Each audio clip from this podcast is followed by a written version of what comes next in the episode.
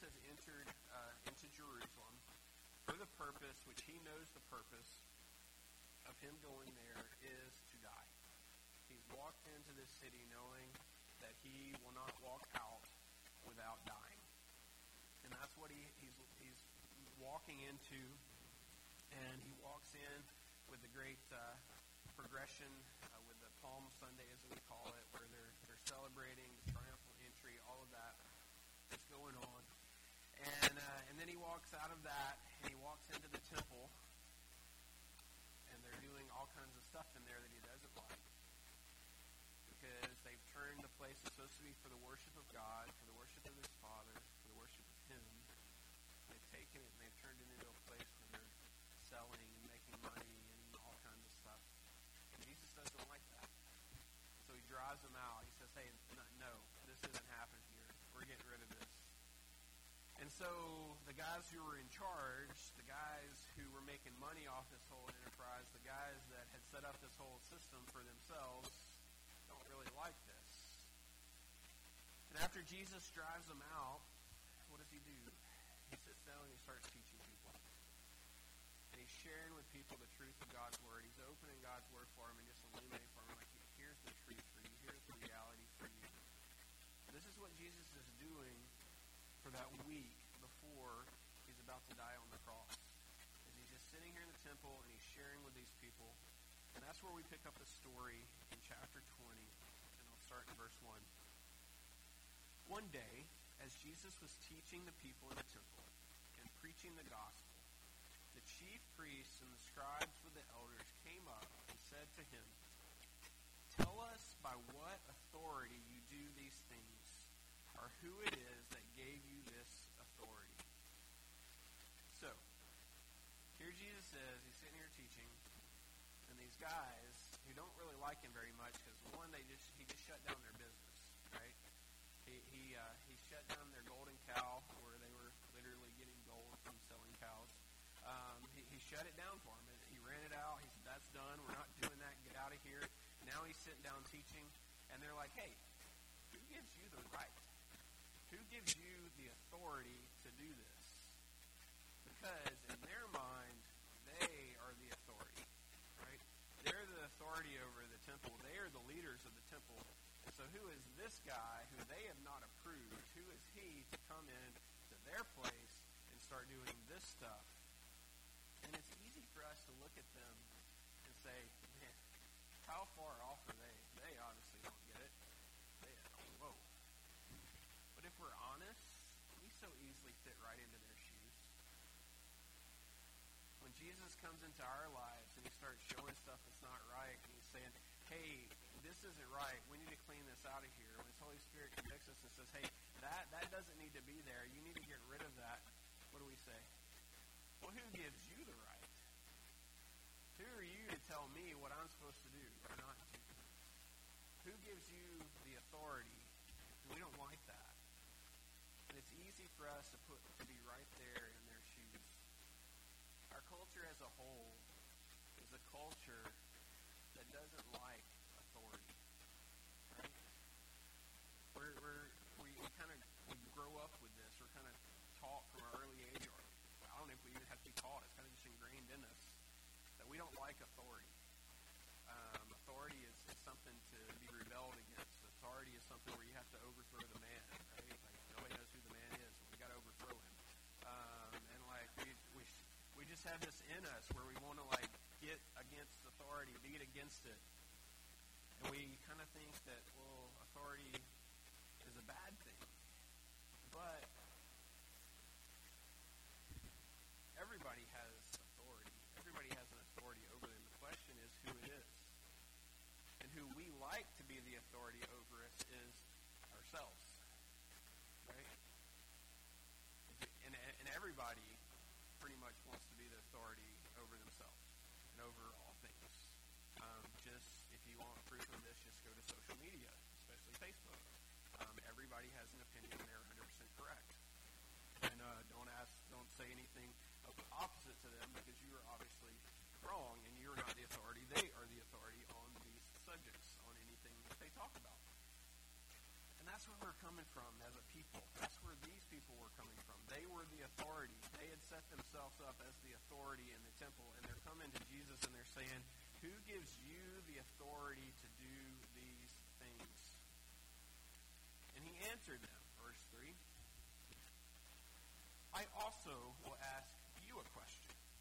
Now tell me, was the baptism of John from heaven or from man? So Jesus comes, they come at him with a question. He says, okay, I'll answer your question if you answer me a question. And he goes back to John. So we need to we need to look back and see, okay, who is this John that he's talking about, and uh, and what's going on here, and why why would Jesus refer back to John when he's asked about his authority and why he is doing the things he's doing? So over in in the book of John, which was written by the disciple John, not John the Baptist, who is the John in question here. So we can get our Johns kind of mixed up. But so we're going to read what John the disciple, who became John the apostle, wrote about John the Baptist and his ministry. Okay? So you guys got the Johns lined up here? So John chapter 1, starting in verse 19, he says, now this is before Jesus' ministry. This is before Jesus really shows up on the scene in a big way. John 1.19. And this is the testimony of John when the Jews sent priests and Levites from Jerusalem to ask him, Who are you? He confessed and did not deny, but confessed, I am the Christ. I'm sorry, I skipped something. That was right. And they asked him, What? He said, I am not the Christ. And they, they asked him, What then? Are you Elijah? And he said, I am not. Are you the prophet? He answered, No. So they said to him, Who are you? We need to give an answer to those who sent us. What do you say about yourself? He said, I am the voice of one crying in the wilderness. Make straight the way of the Lord, as the prophet Isaiah said. Now, they had been sent from the Pharisees, and they asked him, Then why are you baptizing if you are neither the Christ, nor Elijah, nor the prophet? And John answered them, I baptize with water, but among you stands one you do not know, even who comes after me, the strap of whose sandal I'm not worthy to untie. These things took place in Bethany, across from Jordan, where John was baptizing. So the overall message of John, which he had a big following, he was just this random guy out in the wilderness. He was out from everybody, but all these people were flocking out to come hear him, hear what he had to say, and they were being baptized by him. And overall, his message was, one who is coming right after me, and I'm not even worthy to untie his sandals. He is so great. He is so mighty. Insert authority. He has so much authority that I am unworthy to even stoop to his feet. And this was the message of John. Of John. And so when Jesus is asked about his authority, it makes sense that he points back to John. But even beyond just what John's message was, we have the specific account in Matthew chapter 3, uh, which is mentioned in different places in the Gospels, but I, I like Matthew's account of Jesus' baptism. So Jesus goes out to John and is baptized by John. And uh, Matthew 3, starting in verse 13. Then Jesus came from Galilee to the Jordan to John to be baptized by him. John would have prevented him, saying, I need to be baptized by you, and do you come to me?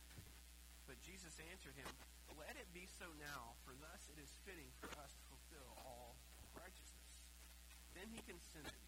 And when Jesus was baptized, immediately he went up from the water, and behold, the heavens were opened to him, and he saw the Spirit of God descending like a dove and coming to rest on him.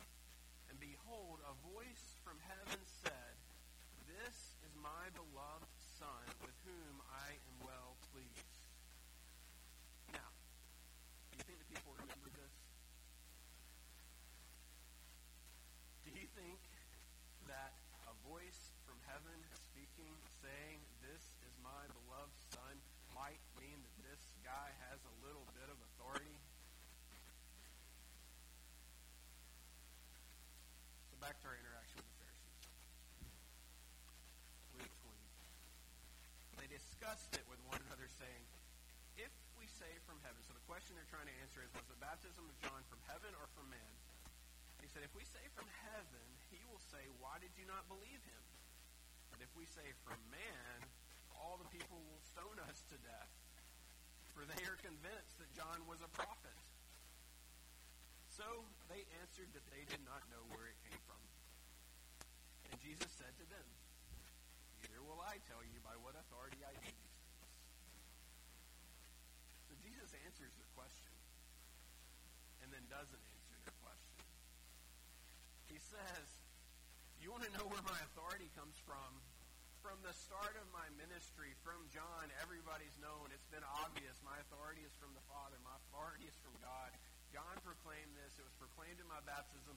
The heavens opened up. A voice spoke and said, I am the Son of God. And yet here you are still asking me by what authority I tell you not to sell things in God's house. And it's clear. It's obvious. But yet they're missing it. And it's easy for us to throw stones at them. But then we put ourselves in their shoes.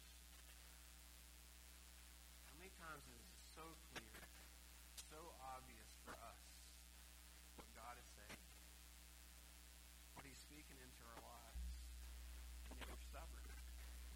We don't listen. We're stubborn and we don't give in to Him. We, we, we still ask questions. We don't relent. Because the big deal is the fact that Jesus, as the Son of God, has all authority. He has all authority. Not limited authority, not just authority over the temple, not authority over this, not authority over that, but all authority. He is our creator. He's our sustainer. He made it all. He put it all together. He's the one that made life. He's the one that breathed life into us. He's the one that created us. He's the one that knew us before we were even created. He did it all. And so because of that, he has authority. And since Jesus has answered their question but not answered their question, he goes on to tell a story to further answer their question without answering their question. Verse 9. And he began to tell the people this parable. A man planted a vineyard and lent it out to tenants and went into another country for a long while. And when the time came, he sent a servant to the tenants so that they would give him some of the fruit of the vineyard. But the tenants beat him and sent him away empty handed. And he sent another servant, but they also beat and treated him shamefully and sent him away empty handed. They sent yet a third, and this one also they wounded and cast out. Then the owner of the vineyard said, What shall I do? I will send my beloved son. Perhaps they will respect him. But when the tenants saw him, they said to this, themselves, This is the heir. Let us kill him, so that the inheritance may be ours. They threw him out of the vineyard and killed him.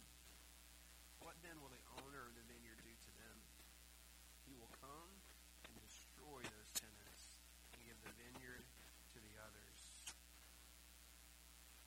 So Jesus tells this story. So let's let's try to fill in the story. Who's who's represented here? It's pretty widely accepted that Jesus is specifically talking about the nation of Israel when he talks about the tenants. They were supposed to be God's people. They were supposed to be God's representatives to the world. They were supposed to be a, the shining light on the hill that points other people to God and shows other people the way to Him about how to live. And they constantly, as we read the Old Testament, constantly mess it up. Once again, we can extrapolate this to ourselves, and we can all be put into that boat where we all mess it up. So we can all be descendants of this story. So who are the servants that are sent? As you read through the Old Testament, probably like the worst job ever in history was to be a prophet for God. Like it, you read what these guys went through in like their lives, and like in, other than their relationship with God, it was miserable for the most part. Like really bad stuff happened to these guys. They can go guy by guy as they're proclaiming for God, and then everyone else hates them. Why? Because everyone else doesn't want to listen to what they have to say. They want to listen to God. And so that that easily fits right in the story with